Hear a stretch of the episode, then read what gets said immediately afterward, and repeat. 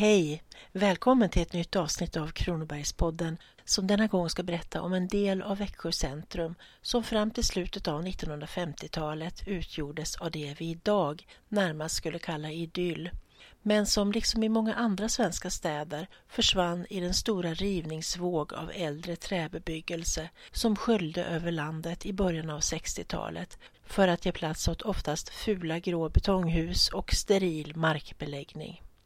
Byggnader som kom att inrymma affärer och kontor, bostäder och i det här fallet tidningsredaktion för Kronobergaren och utanför en dyster bilparkering. Jag avser naturligtvis Båtsmansbacken som en gång i tiden verkligen var en bergsknalle men som idag endast avslöjar sitt egentliga ursprung genom namnet Båtsmanstorget och restaurangen och puben Båtsmannen. Tidigare anknöt också Båtsmanskonditoriet till områdets historia men det har numera upphört och finns inte längre.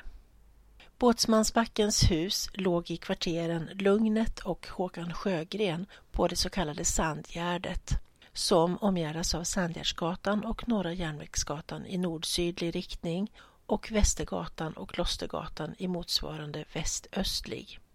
Det är inget stort område, men det räckte till för att kunna bygga bostäder åt de båtsmän eller bösseskyttar som verkade under Karl XIs regering. Hertigen och sedermera kungen Karl IX utfärdade år 1604 ett privilegiebrev för Växjö stad varigenom han gav borgerskapet seglationsrätt, det vill säga rätt att bedriva handelssjöfart samt tullfrihet för det gods som de införde till staden. Han föreskrev också i ett brev år 1592 staden att vintertid underhålla och uppsätta manskap för krigsflottan, det vill säga båtsmanshåll. I borgläger, som var ett kvarter avsatt för krigsfolk, skulle staden motta och underhålla sex personer av kronans sjöfolk som skulle bemanna flottan. Under tjänstgöring skulle däremot kronan försörja sjöfolket. År 1612 ålade staden på uppdrag av kung Gustav II Adolf att underhålla båtsmän till det antal att tio borgare underhöll en båtsman och 1629 normerades båtsmanshållet varvid Växjös ordinarie antal fastställdes till tio båtsmän.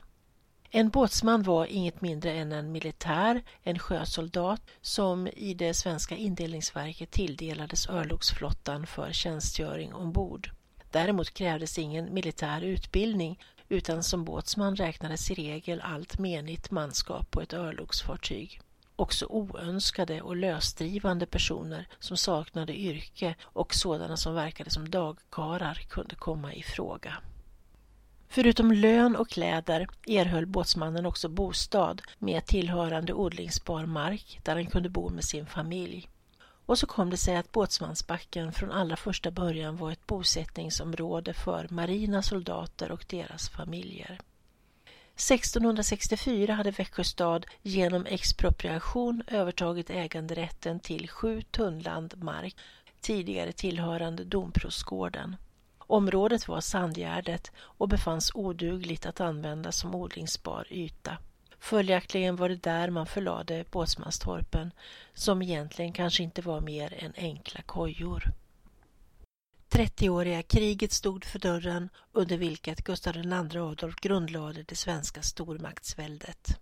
Han såg behovet av att förstärka kustförsvaret med dugligt sjöfolk i en svensk flotta vis av insikten att hans farfar Gustav Vasa dragit på sig stora statsskulder genom att anlita tysk och holländsk marin hjälp i kriget mot Danmark.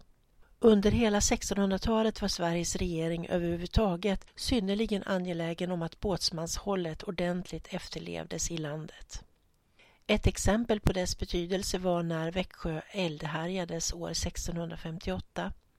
Då erhöll staden enligt ett brev från kung Karl X Gustav sex års frihet från alla utlagor undantagandes båtsmanshållningen. Under Karl XIIs krigföring under det stora nordiska kriget 1700 till 1721 fick Växjö underkasta sig fördubbling i båtsmanshållet. Först sedan freden blivit återställd efter Karl XIIs död 1718 blev bördan mindre tryckande och slutligen kvarstod för staden endast skyldigheten att hålla fyra båtsmän.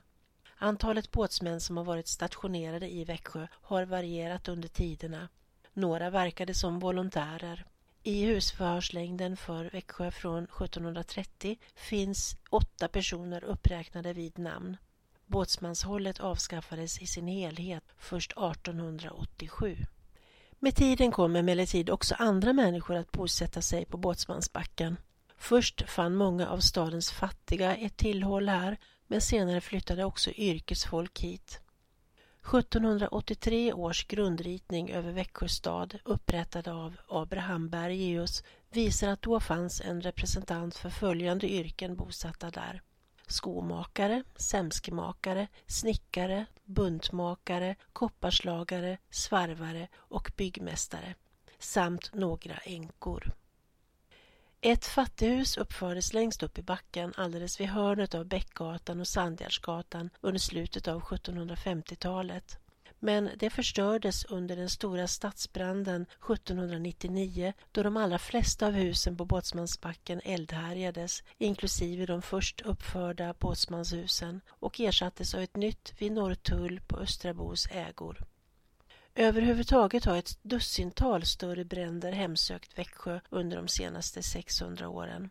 Några av dem går tillbaka på danska härjningar varvid staden har lidit stora ekonomiska förluster och ödelagt många hem. Vid branden 1799 lades till exempel två tredjedelar av Växjö i aska och 658 av stadens cirka tusen invånare stod utan hem. 1843 ägde en ny stor brand rum och ett flertal hus brann ner på Båtsmansbacken innan nya byggdes.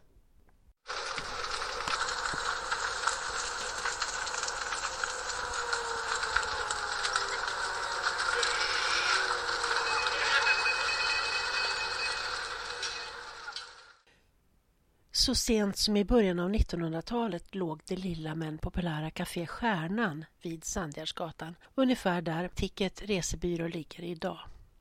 I samma hus fanns också en pantbank och mittemot låg ett ölcafé och ett litet bryggeri. Vid hörnet av Bäckgatan låg ett vitt tvåvåningshus i trä och där bodde karamellkokerskan och torgförsäljerskan Olga Bolin som gnuggade sina kinder med rött kräpppapper och var känd för sina teatraliska utspel. Som till exempel efter att hon slagit följe hem från tåget med Hjalmar Petri som var affärsman, ledamot av stadsfullmäktige och Kronobergs läns landsting samt dansk vicekonsul. När hon dagen därpå mötte honom på stan ropade hon högt Tack för i natt, goa konsuln och myntade därmed ett lokalt bevingat ord. Petri själv lär dock inte ha uppskattat detta publika tillrop.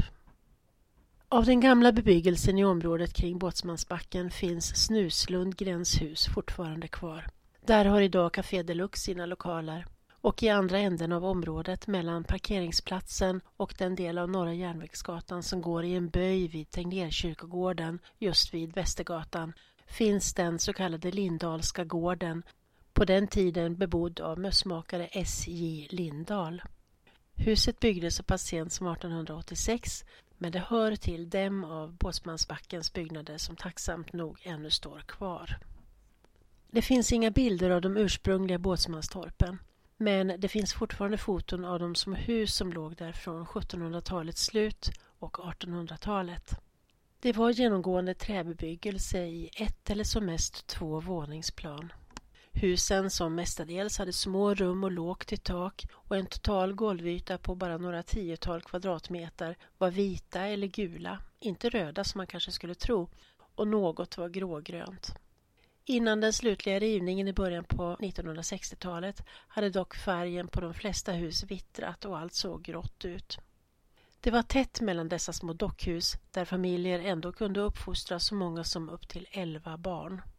Den lilla gränden Lilla Sandgärdsgatan, som var en av Växjös äldsta gator, gick rätt igenom de båda kvarteren Lugnet och Håkan Sjögren och korsade Bäckgatan innan den mynnade ut vid Klostergatan.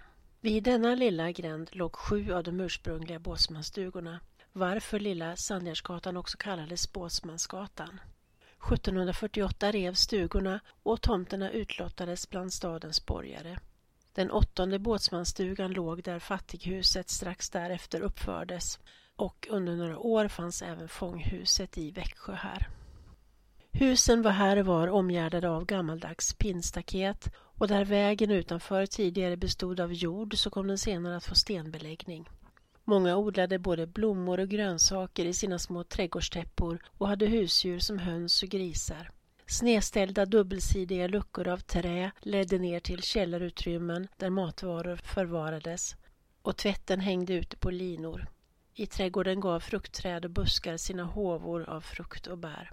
Bland annat bodde Edla Styv här på Båsmansbacken med sin dotter. Edla sålde frukt och grönsaker på torget och det känns onekligen mycket märkligt för mig att komma en kvinna med ett så pass likartat namn som mitt eget på spåren. Gärna hade jag träffat denna korgakärring eller fruktmånglerska Styvan som hon kallades. Innan man efter rivningen av Båtsmansbacken 1959 till 1960 sprängde bort bergsknallen som den låg på så sluttade vägen uppåt i sydlig riktning mot Norra Järnvägsgatan. Och för att komma ner på denna så fick man gå längs en trappa som därigenom avslutade Bäckgatan söderut. Idag är det omvänt. Från Norra Järnvägsgatan får man gå längs ett litet nedåtlut, alternativt några trappsteg, innan man kommer ner på själva Båtsmanstorget. Där vid trappan ner till Norra Järnvägsgatan fanns också den allmänna pump som allmänheten fick nyttja för att hämta vatten.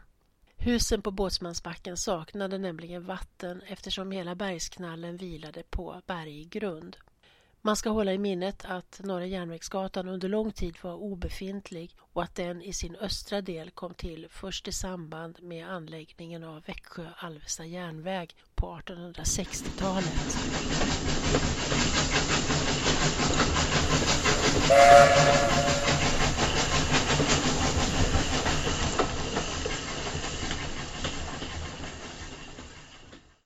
Rivningen av Båtsmansbacken föranleddes av att man ansåg att denna täta träbebyggelse föranledde en brandrisk. Ytterligare argument var att många hus var förfallna och befann sig i dåligt materiellt skick. Det saknades dragna vattenledningar. Man hänvisade till bristande hygienisk standard.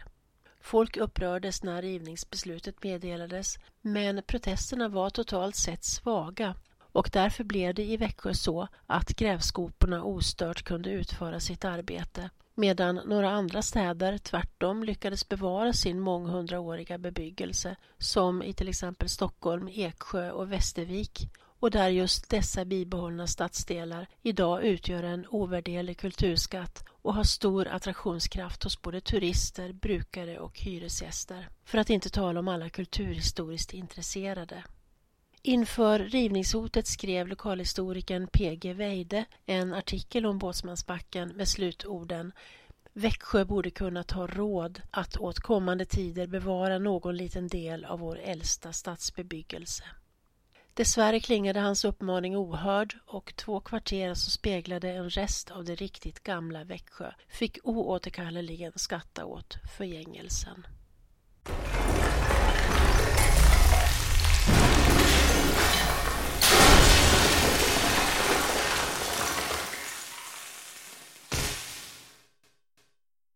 Vill du se bilder av hur det såg ut på Båtsmansbacken fram till för 60 år sedan finns det ett stort bildmaterial i framförallt Isa Tornells böcker att ta del av.